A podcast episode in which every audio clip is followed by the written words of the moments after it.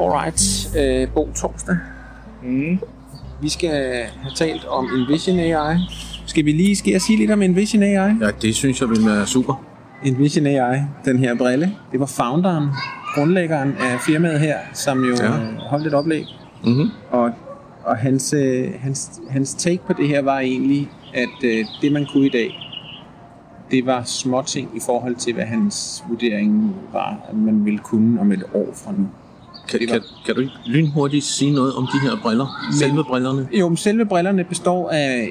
Det er et helt almindeligt par briller, kan man sige. Men på den ene brillestang er der monteret et lille kamera og en lille bitte skærm, som man kan se på. Og der er selvfølgelig også en lydoutput. Og kigger man sådan igennem brillen ud på... Man kigger igennem brillen, eller man kan kigge op i den lille skærm, som også er gennemsigtig. Mm-hmm. Så det er... Oplevelsen er sådan lidt speciel, men altså, de her briller kan jo hjælpe med en masse ting i hverdagen. Mm. De kan genkende forskellige objekter, når man går og har dem på. Yeah. De kan genkende penge, de kan genkende døre, sådan nogle ting, som er praktiske i hverdagen. Yeah. Men det er, den kan også læse tekst op. Den kan læse tekst op, OCR-genkendelse. Yeah. Så det er stadigvæk kunstig intelligens, der er trænet på baggrund af nogle modeller, der er trænet på en masse billeder, mange døre. Så videre, som gør, at den bliver i stand til at genkende de her ting, ikke? Når den ser dem. Mm. Og som nogen måske er bekendt med, så er der jo de seneste måneder dukket det her fænomen op, der hedder ChatGPT, som er sådan en kunstig intelligens, som man kan interagere med igennem sådan en chatprompt. Man kan skrive med den, den kan svare, man kan stille den spørgsmål, den kan svare. Mm. Og skrive stil. Det, der er specielt ved den, det er, at den er trænet på alt det, vi som mennesker gennem 20 år har lagt på internettet. Mm. Den har simpelthen traverseret det her igennem. Og fordi der er så meget data, så er det muligt at lave nogle modeller for. Så taler vi lidt i billeder her, men når den har set 1 million billeder af hunde, så er den i stand til at genkende en hund. Simpelthen. Det er vel i virkeligheden det begreb, der hedder machine learning, ikke? Præcis. Ja. Og når vi, hvis vi skal sammenligne det med mennesker, så er mennesker stadigvæk bedre til det, fordi... Vi mennesker, vi skal måske se en hund nogle gange, og så er vi altså i stand til en ganske tidlig alder at kunne genkende en hund, ikke? Så det er egentlig ikke så svært for os, men det er svært for computer. Og der er man nu ude i over det næste års tid her hos Envision at bygge, det er jo et lille hollandsk firma faktisk, at bygge sådan nogle large language models, som man forventer at kunne optimere så meget, så de kan køre på de her briller her. Mm. Hvilket gør, at der vil være... opstå nogle nye muligheder, og hvad de muligheder helt konkret består i, det var der ikke nogen demo af, men der var i hvert fald rigtig, rigtig meget optimisme at spore, og der var også ting, der internt hos dem kører i demo, som de vil lancere her til efteråret. ChatGPT bliver det ikke, men det bliver noget tilsvarende. Ja. Og det er der jo nok mange, der er ude i for tiden. Ikke? Det tror jeg, det er meget populært. Ja. Helt tilfældigt, så kom jeg ind i det samme lokale, efter du var gået ud, og der træffede jeg faktisk også founderen her, eller grundlæggeren til det der firma. Han stod og snakkede med en anden. Det fængede min opmærksomhed, fordi det han snakkede om, det var Navilands, firmaet bag Navilands, og jeg tænker, at det er sådan, at man ved hjælp af Envision Glasses her ville kunne genkende de her Navilands-koder og få præsenteret informationerne i ørerne på sig selv, når man render rundt med dem. Det er jo fantastisk. Så man piller mobiltelefonen ud af ligningen? Det gør man nemlig. Ja. Og så behøver man ikke blive beskyldt for at jage Pokémon, så hvad har vi, ikke? Nej. Fordi så har man et hovedbårent kamera, som i øvrigt også peger derhen, hvor man vender ansigtet, så man også kan retningsbestemme det ud fra den teknik. Ja. Det synes jeg virkelig lyder spændende. Navilands tror jeg, vi har berørt på et andet tidspunkt, så det vil jeg undlade her. Godt. Og Bo, så var du inde til et oplæg, der handlede om task-aware browsing. Det var jeg nemlig, og enhver, der har prøvet at mose rundt på en hjemmeside med JAWS, vil vide, at det kan der godt gå et stykke tid med. Så der er basis for noget forbedring der med hensyn til udnyttelse af tiden, når man er på en hjemmeside. Man kender den jo ikke rigtig i forvejen, så hvis man kunne lave nogle strategier for, hvordan man kunne analysere sådan en hjemmeside, så ville det være rigtig dejligt. Og det er der faktisk en gut, der har gjort på opdrag fra Perkins, og det har han arbejdet ret grundigt med, og det er jo kunstig intelligens det her, men så meget mere hokus pokus er der sådan set heller ikke i det, fordi det handler om at analysere nogle hjemmesider i forhold til det, de gør. Og det han havde haft mest fokus på, det var, at man kunne gøre nogle indkøb. Han havde et sjovt sted at starte, ikke? Det havde han nemlig, fordi han sammenlignede det lidt med, hvordan man gjorde indkøb i gamle dage. Man ringer til en købmand, og så siger man, ja, man vil gerne have nogle æg. Så siger købmanden, skal de være hvide eller brune? Og så siger man, de skal være brune. Og så spørger han, hvor mange vil du have? Og så siger man 27. Og så siger han, godt, vi kommer med dem. Og så er den ged sådan set barberet. Sådan er det ikke, hvis du skal gøre det på en hjemmeside med JAWS. Nej. Og han viste sådan et morsomt eksempel på et af de her store indkøbskæder her i Amerika. Walmart, som er kæmpe, kæmpe foretagende. Hvis man skulle ind og bare komme i nærheden af at søge efter nogle produkter, så skulle man 44 forskellige emner igennem, inden man ramte søgefeltet. Nu ved jeg godt, at man kan gå direkte til søgefeltet, hvis man ved, det er det, man skal hen til. Men ellers, hvis man ikke kender hjemmesiden i forvejen, så er man simpelthen nødt til at undersøge til bunds. Og 44 emner, ikke? Og der havde det været igennem cykelafdelingen og... Fuldstændig, ja. Og alle mulige disclaimer, og hvad har vi, og jeg ved ikke hvad, ikke? Og man kan dit og dut og dat, og det er alt sammen totalt irrelevant, når man skal købe æg, ikke? Ja. Men det, de så havde gjort, det var, at de simpelthen havde kigget på den bagvedliggende kode til denne her hjemmeside, og så havde de simpelthen kigget på nogle forskellige måder, som man til netindkøb bruger. Og så havde de simpelthen kogt det ned til, at man havde brug for omkring 10 forskellige aktioner. Man havde brug for at søge, man havde brug for at lægge i kurv, man havde brug for at betale osv. Men 10 aktioner i alt, og det havde man så arbejdet lidt videre med ud fra nogle forskellige indkøbssider. Og det havde man haft rigtig, rigtig gode erfaringer med, både første, anden, tredje, fjerde, femte, syvende gang. Og så den 8. hjemmeside, man prøvede på, der gik det ikke så godt. Men hvad så nu? Kan man få fat i det?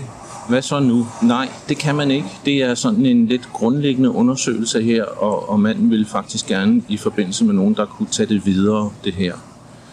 Men konklusionen er, at det kan lade sig gøre, men der er en del tilbage, inden det kan slippes løs for alvor, det her. Man når derhen. Præcis. Det kan være, at der skal nogle unge mennesker med nogle kodetalenter til, før vi ender der. Det tror jeg. Det ville være dejligt. Jeg var inde og hørte oplæg med titlen Create, Learn, Code with Tangible Results. Altså, skab, lær og kod med gode resultater. Og noget af det, som virkelig mangler i forhold til vores målgruppe her, det er gode værktøjer i forhold til programmering. Det findes ikke rigtigt. Og de ting, som man sådan kan komme i nærheden af, hvis man slet ikke har syn, rummer rigtig mange faldgrupper, fordi der er ting, man skal være opmærksom på, når man koder. Det er sådan noget som indentering, altså hvor den ene linje starter i forhold til den næste. Ja, indrykning. Lige præcis. Det har noget at gøre med kompilering, ikke, når man til sidst skal have det til at køre det her kode. Der har American Printing House sammen med dygtige mennesker sat sig for at skabe et apparat, den her Node plus, og noget software til den, som gør det muligt at programmere sådan en mikrobit. Ja. Mikrobit er et lille prototype printkort, som bliver brugt i skoler, bliver brugt i Danmark, bliver brugt i rigtig mange lande. Det kommer fra Storbritannien. Ja. Og det kører Python, programmeringssprog. Og lige præcis Python er ret afhængig af indentering, altså indrykning. Ja. At rykker man ikke linjerne ind i forhold til hinanden, jamen så ved compileren ikke, hvad den skal køre først, kan man sige. Så er alting lige vigtigt. Ved at rykke noget ind, så bliver det en del af noget andet. Jamen, altså det indgår i selve programmeringsstrukturen, eller kodestrukturen i de forskellige moduler. Og det der med indrykning, hvis jeg lige må dvæle et øjeblik ved det, altså en hver blind programmør bruger jo formodentlig punktdisplay, og der har man jo lidt svært ved at se, hvor meget den er rykket ind i forhold til linjen op over, når der kun er én linje, ikke også? Jo. Og i den forbindelse, så kan man jo sige, at nogle af de her større punktdisplays, hvor der er plads til flere linjer, det vil være en gave for programmører, ikke? Lige præcis. Og lige præcis det pågældende punktdisplay, som vi var inde på her, det gjorde det muligt at bruge de her Python-biblioteker, som skal være skabt specielt til mikrobitten der. Så det er altså ikke anvendeligt sådan, for alle og enhver, der har lyst til at kaste ud Python-kode, desværre. Nej. Men det er skridt på vejen, og det er helt klart noget, der har opmærksomheden herovre. Altså, det fylder Og lige om lidt, så kommer vi også lige til at berøre ned omkring VoiceOver på Mac, og der var vi inde og hørte oplæg også, og der kan vi lige sige lidt omkring det. Mm-hmm. Og apropos punkt. Ja. EBRF-formatet. Præcis. American Printing House, de har været i gang med at lave grafiske displays i nogle år nu efterhånden. Blandt andet er der måske nogen, der kan huske den, der hedder Graffiti.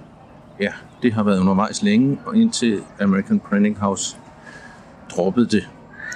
Nu er de så gået i gang med et nyt grafisk display, som de har udviklet sammen med HumanWare. Og det har vi vist snakket om tidligere, men summa summarum, det er... Og det hedder på? Ja, det hedder Monarch. Hvorfor det lige hedder det ved jeg ikke rigtigt. Men der er noget konge over det, ikke? Ja. Det er simpelthen en stor matrix af punkter. Der er 64 punkter i bredden, og så er der 40 punkter i toppen.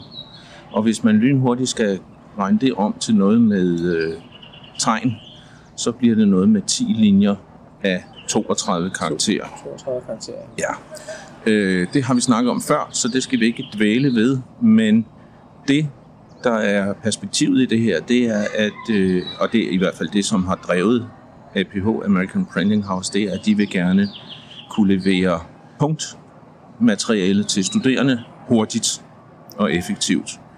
Og når jeg siger det på den måde, så er det fordi, at herover i Amerika, der er det foregået stort set udelukkende med papir, og det skulle korrekturlæses, og det skulle genprintes og korrekturlæses igen, og så skulle det bindes ind, og det skulle alt muligt, inden det kunne blive sendt med posten til de her studerende, og der har man talt om leveringstider på 2 måneder plus nogle gange. Og det ved vi jo godt, at det kan være et problem i en undervisningssituation. Så det, man gerne vil gøre, det er, at man vil have muligheden for at konvertere noget undervisningsmateriale, både med tekst og grafik, til noget punktkode, og så sende det til dem, for eksempel en e-mail, og så kan de køre det her ud på det her display. Og det er jo det, der er ved et grafisk display. Det kan i det her tilfælde både vise punktskrift og grafik blandet sammen. Hvis man lige husker på denne her mængde af punkter, som vi snakker om på de 64x40, så kan man jo godt se ret hurtigt, at det er en relativt grov opløsning. Og det kan man jo så løse på 2 måder. Man kan enten forenkle grafikken, hvis det er en grafik, man taler om, eller man kan bevæge det her display rundt som en slags loop. Så dermed for en højere opløsning at udforske det. Lige præcis. Ja. Så det er en måde at se nogle flere detaljer på. Ikke? Ja, også man kigger på et udsnit, og man kan lidt sammenligne det med et forstørrelsesprogram, hvor du kigger på en del af skærmen af gangen. Mm. For at man kan gøre det, så har man brug for en eller anden scrollningsfunktion, og der har man i øjeblikket i hvert fald fokus på de her scrollbars. Jeg plejer at kalde dem elevatorer, fordi det ligner sådan en elevator, man kan køre op og ned igennem en skakt ved at hive fat i den med en mus og så trække den. Og det vil man så kunne gøre med sine fingre nede på det her display, og så vil man kunne bevæge det udsnit, man kigger på. Og fordi det der display var faktisk berøringsfølsomt, ikke? Det var det faktisk. Og det foregår med, at der sidder en lille laser, som kan se, hvor du sætter dine fingre. Ulempen ved det er, at du... om sådan, det er en finger ad gangen. Det er ikke noget med at skygge. Den ene finger skygger for den anden. Så man skal holde pølserne væk fra displayet, mens man gør noget ved det. Ja, det er lidt opdateret. Ja, det er lidt irriterende, men det er sådan set, hvad det er. Men brug filformatet? Ja, lige præcis, fordi det fører med sig det her, det er, at det eksisterende filformat, man har i forhold til punktprinter, altså det er jo noget med, at man laver et layout til det her punkt, og så kører man det ud på en printer, og det skal være tilpasset printeren. Så og så mange karakterer per linje, så og så mange linjer per side, og så videre. Og det er der jo bare ikke. Det er ikke nok, når man har sådan et grafisk display, hvor man kombinerer grafik med tekst, og i øvrigt ellers har noget, der er større end det, der ville kunne være på et stykke papir. Så der har man simpelthen bidt i den sure pære og gået til den og gået i gang med at udvikle et nyt punktformat, og det kommer så til at hedde EBRF. E eller I? E. E. Og jeg ved ikke, om det står for elektrisk, eller hvad det gør. Ja, det skulle ikke undre mig. Ja, et eller andet. Men det er man gået i gang med i et samarbejde mellem American Printing House og HumanWare, som laver selve displayet, og så 30 andre institutioner. For eksempel Daisy Corporation, som jo har fingrene langt nede i de her forskellige formater. Det har lidt lange udsigter, men man regner med, at i slutningen af 2024, så er der noget, der kan bruges. Ja, og med det mener du, altså så vil det være noget, der er i handel, eller filformatet nu? Fordi selve Monarchen der er jo faktisk pt. Heller ikke i handel, vel? Nej. Altså hvis, med hensyn til filformatet, der forventer man, at man er færdig med den første version her i slutningen af 23. Men med sådan nogle definitioner der, så ved man jo godt, at der kommer flere versioner, så det er en proces. Og selve displayet, det vil nok kunne købes en gang i slutningen af 2024. Og prisen, så er det slet ikke? Prisen er høj. Selvom man har valgt nogle relativt billige celler, så bevæger vi os i omegnen af 100.000 kroner, det er forventet. Det er crazy. Jeg tror lige, vi laver et lille break her. Jamen altså Teams? Ja, det er jo et notorisk problem for JAWS-brugere. Det er jo et notorisk problem for JAWS-brugere, og det er jo ikke et problem, der er blevet mindre de seneste 2-3 år. Nej, fordi der er jo det ved det, at lige så snart man har lært en version af Teams at kende, så laver de en ny. Hvad kan man kan sige om Teams, at Teams er en lidt sjov konstruktion. Det er jo Microsofts konferenceværktøj, platform. Der, ikke? Platform. Ja. Ja. Og den er jo dybt integreret i Office 365 og hele deres produkt line-up der. Men det, der er lidt særligt ved den, det er, at det er jo sådan en blanding af noget online og noget ikke online. Det er i princippet en webapplikation, der er pakket ind i noget, der kan installeres på maskinen. Præcis. Så det gør i virkeligheden, at det man ser, det er websider pakket ind. I det her Electron framework, som så serverer det for brugeren som en rigtig applikation. Præcis. Og det gør også, at for eksempel JAWS falder lidt imellem linjerne her, fordi på den ene side er det en installeret applikation på computeren, men på den anden side er det også noget web, som skal takles på en eller anden måde. Og der kan man sige, det som Freedom Scientifics ansatte her stiller sig op på scenen og siger, det er jo, at det kan godt lade sig gøre. Det kan. Og, hvis jeg lige må sige det. Ja. For det ikke skal være løgn, så er der faktisk 2 versioner af Teams parallelt. Der er dels den, som kører på selve maskinen, og så er der faktisk også en, der kører på en webplatform, som er en rigtig online ting. Og budskabet der, det er, at den skal man holde sig fra. Man skal bruge den, der er installeret på selve maskinen, for det virker bare bedre. Det virker bedre? Ja. Men når det så virker bedre, betyder det så bare, at det bare kører? Ja, det vil jeg nu ikke sige. Man skal have styr på sine cursorer i JAWS, fordi noget af det foregår i online tilstand, og noget af det foregår i, hvad skal vi kalde det, lokal tilstand. Ikke? Og det er jo sådan, at JAWS har en del forskellige cursorer, der bliver brugt i de forskellige områder. Normalt så vil man jo bruge den, der hedder PC-cursoren i noget, der kører på maskinen, mens man bruger den virtuelle cursor i noget, som er webbaseret. Og i og med, at det her, det er sådan lidt til hvilken side med anden gang, så er man nødt til at skifte imellem dem. Og som jeg husker det, så starter den op default i PC Cursor Mode, og så kan man komme til nogle af tingene, men ikke alle. Og for at man kan komme til alle, så er man nødt til at skifte en gang imellem.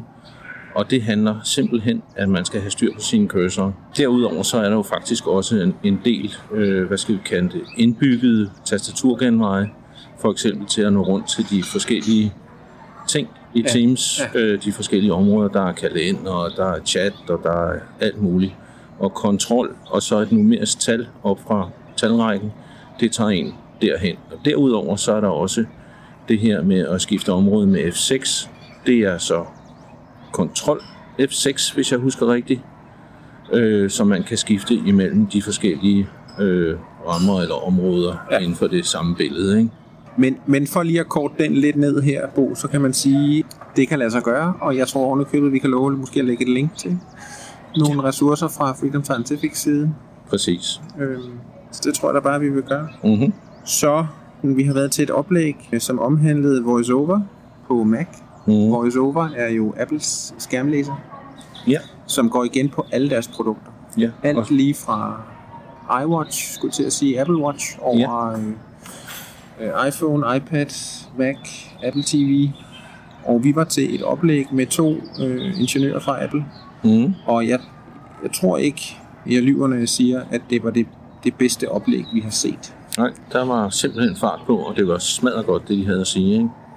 Det var de demoer, der var, den måde, det var struktureret på, den måde, det blev leveret på, var helt ufatteligt stramt, ikke? Ja.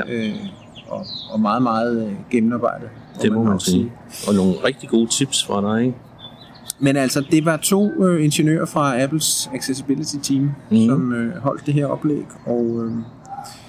og man kan sige, det der er specielt med skærmlæseren VoiceOver, er jo, at den er jo skræddersyet ind i systemet. Så det er jo ikke noget, der er installeret efterfølgende. Det er jo noget, der kommer bygget ind. Præcis. Den kommer simpelthen, den er installeret i operativsystemet direkte, ikke også? Så det er ikke ligesom JAWS, som er noget, man klistrer på. Når man kan bruge sin skærmlæser på Mac VoiceOver, så har man i udgangspunktet en god, solid løsning i langt de fleste tilfælde. Og det, vi fik set præsenteret, altså det var enormt nemt og hurtigt for dem at komme rundt i systemet, ikke? Få valgt de rigtige ting og komme ind og få lavet de indstillinger, de skulle lave. Selvfølgelig. Det, som selvfølgelig kan være lidt udfordringen, det er, at nogle gange som VoiceOver-bruger skal man altså have tre hænder. Genvejene kan være lidt besværlige, men når det mestres, så kan det noget. Men så var der jo noget med, at man kunne lave sin egen genvej. Hvis man har et tastatur med numeriske taster, så kan man faktisk i en kombination med shift og control og option, og hvad det hedder alle de her...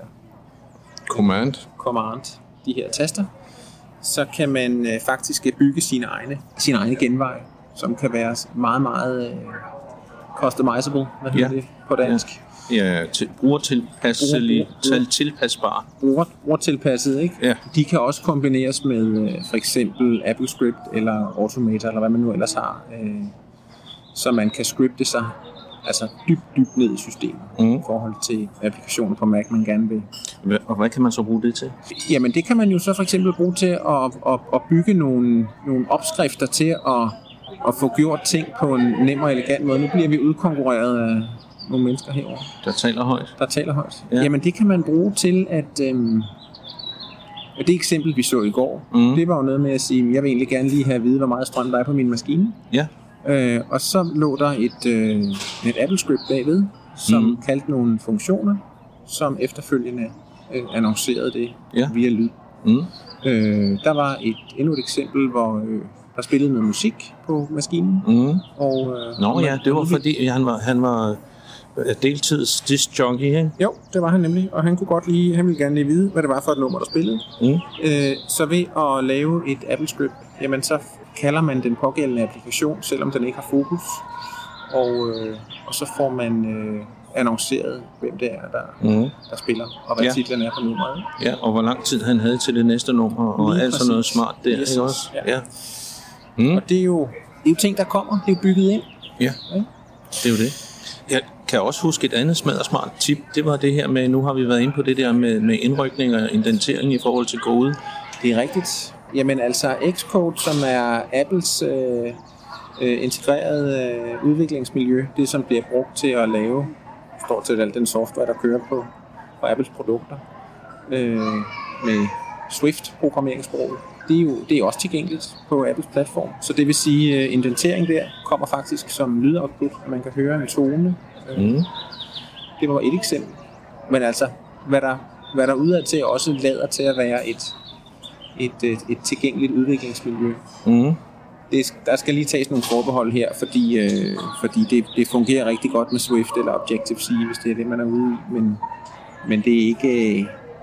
Det er ikke generelt. Du putter ikke andre sprog ind i det, uden visse udfordringer. Nej. Men det kan vel bruges til Python, ikke? Det kan nok bruges til at skrive Python i, ikke? Og så skal man nok over og kompilere det og køre det i en prompt. Men det vil man kunne mærke uden problemer. Men super god præsentation her. Ja, virkelig. Og virkelig, altså der er ikke noget ondt at sige om det. Selv lyden var god, ikke? Det var måske nok også det bedste, vi oplevede. Ja. Yes. Jamen, hvis vi lige skal slutte den af, et lille appendix der i forhold til lyd på iOS, så skulle der være nogen derude, som synes, at eSpeak er den helt rigtige talesyntese at bruge. eSpeak, det er den, man også, hvis man har mødt NVDA-skærmlæseren, open source-skærmlæseren, så er det den, der kommer med som standard. Mm. Og det vil jeg sige, det er quiet taste. Ja, tak. Der er plads til forbedring, hvis du spørger mig. Det er faktisk muligt på iOS nu at hente andre stemmer inde i App Store. Og så skal man lige skynde sig at sige bagefter, at det ikke lykkes mig at finde andre end eSpeak derinde, men hvis de på et tidspunkt bliver tilgængelige, så kunne det altså være muligt en gang i fremtiden måske at installere Ivona eller Infobox eller noget andet. Mm. Ja. Mm. Og så ligger der jo altså, at man ikke klar over det, igen i iOS og på iPadOS, så vil det hedder alle sammen. Der findes jo altså mulighed for at lave ret mange sådan indstillinger i forhold til talesyntesen også. Mm. Blandt andet det her med at gå ind og indstille og sige, at der er nogle måder, jeg gerne vil have udtalt bestemte ord på, for eksempel, eller andet. Ja. Godt.